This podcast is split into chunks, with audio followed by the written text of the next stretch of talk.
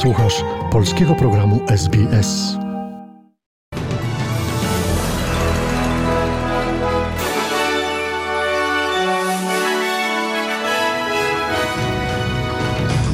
Dzień dobry, przy mikrofonie Joanna Borkowska-Surucić. Oto skrót najważniejszych wiadomości we wtorek 24 maja. Władze Chin złożyły gratulacje nowo mianowanemu premierowi Australii Antoniemu Albanese.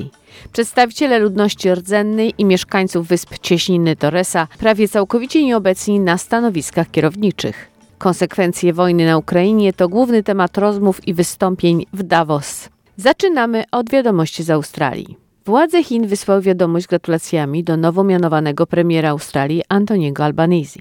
Tym rzadkim momencie odwilży w lodowatych stosunkach w ostatnich latach premier kraju Li Kuchang mówi, że Pekin jest chętny do wzmocnienia stosunków dyplomatycznych z Canberrą. Rzecznik chińskiego Ministerstwa Spraw Zagranicznych Wong Wenbin mówi, że Chiny są gotowe do podsumowania przeszłości i spojrzenia w przyszłość. Wiemy, że Anthony Albanese poprowadził australijską partię pracy do zwycięstwa w wyborach federalnych i składamy gratulacje. W latach 70. rząd australijski kierowany również przez partię pracy dokonał właściwego wyboru, aby nawiązać stosunki dyplomatyczne z Chinami wnosząc historyczny wkład w rozwój kontaktów Chiny-Australia. Zdrowy i stabilny rozwój stosunków Chiny-Australia jest zgodny z międzynarodowymi potrzebami i planami obu narodów. Nowy raport ujawnił, że aborygeni mieszkańcy wysp Cieśniny Torresa są prawie całkowicie nieobecni na kierowniczych stanowiskach. Indigenous Employment Index, współtworzony przez fundację Minderu, Murawin i Bankwest Karting Economic Center, oferuje szczegółowy wykaz wyników i praktyk, kwestii zatrudnienia oraz doświadczeń pracodawców ludności aborygeńskiej i mieszkańców wysp cieśniny Torresa. Raport wyraźnie podkreśla, że tylko 0,7% rdzennych Australijczyków zajmuje wyższe stanowiska kierownicze wśród ankietowanych 31 pracodawców, którzy przekazali wymagane dane. Woolworths Group,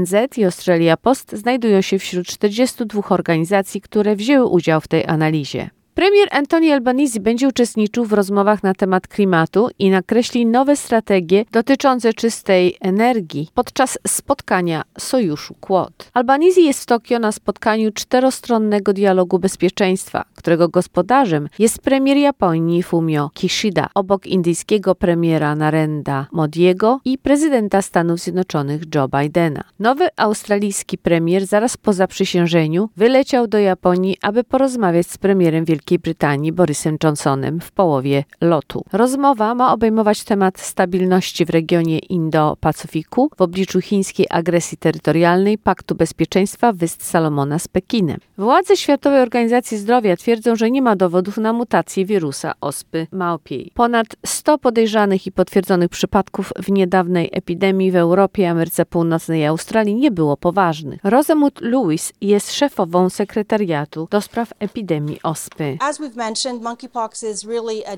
Jak już wspomnieliśmy, małpia ospa jest chorobą bliskiego kontaktu, a zatem ryzyko dla całego społeczeństwa jest bardzo niskie. Jednak bezpośredni kontakt z osobą, która może być zarażona lub która ma potwierdzony przypadek ospy małpiej, oznacza, że ryzyko jest oczywiście wyższe. Więc wszyscy muszą wiedzieć, że ryzyko jest ogólnie niskie i nie powinniśmy się martwić. Co najmniej 50 osób zginęło w ataku islamskich bojowników z ugrupowania Boko Haram na miasto Ran, leżące na zachodzie Nigerii przy granicy z Czadem i Kamerunem. Według świadków ataku bojownicy na motocyklach uzbrojeni w broń palną i maczety najpierw wzięli za zakładników grupę rolników pracujących na polu, a następnie dokonali ich egzekucji. Borno, północno-zachodni stan Nigerii, jest od 2009 roku areną krwawych zamachów przeprowadzanych przez islamskich bojowników z ugrupowania Boko Haram lub zachodnioafrykański odłam tzw. Tak państwa islamskiego. Prezydent Ukrainy Wołodymyr Zeleński w co wieczornym wystąpieniu w mediach społecznościowych ponownie dziękuje za dostawy broni i amunicji do jego kraju, by mógł skutecznie bronić się przed inwazją rosyjską. Wołodymyr Zeleński mówił, że wszyscy partnerzy Ukrainy są zgodni co do tego, że wojna z Rosją jest także obroną wspólnych wartości idei wolności. W związku z tym, jak podkreślał, apele o dalsze dostawy, głównie broni, są uzasadnione. Jestem wdzięczny tym wszystkim naszym partnerom, którzy nam pomagają i dostarczają dostarczają niezbędną broń i amunicję, byśmy mogli powstrzymać postępy rosyjskiej armii, szczególnie jeśli chodzi o liczbę sprzętu i broni. Najcięższa sytuacja na froncie jest teraz w Donbasie, mówił prezydent Wołodymir Żeleński.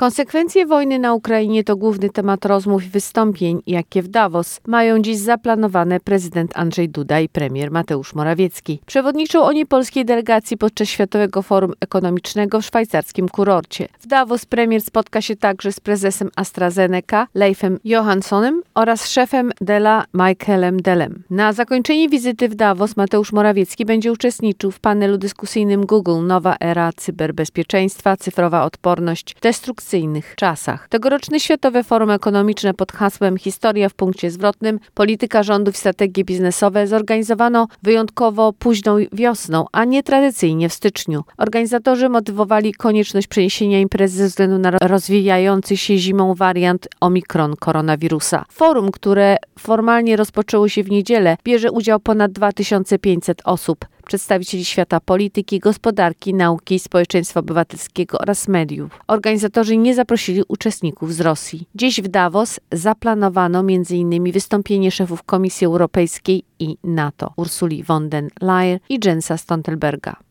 Dziś pierwszy dzień egzaminu ośmioklasisty. Na początek język polski. W tym roku do egzaminów podchodzi 500 tysięcy uczniów z ostatnich klas szkół podstawowych i ponad 7 tysięcy uczniów z Ukrainy. Jesteśmy przygotowani, czekamy na moment, w którym uczniowie zasiądą i punktualnie o godzinie 9.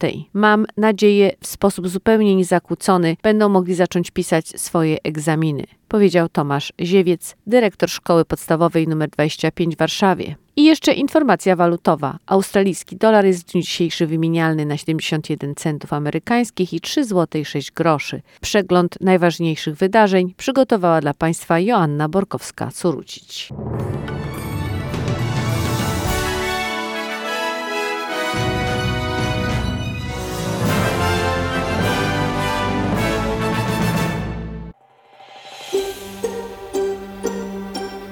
Zainteresowało Cię?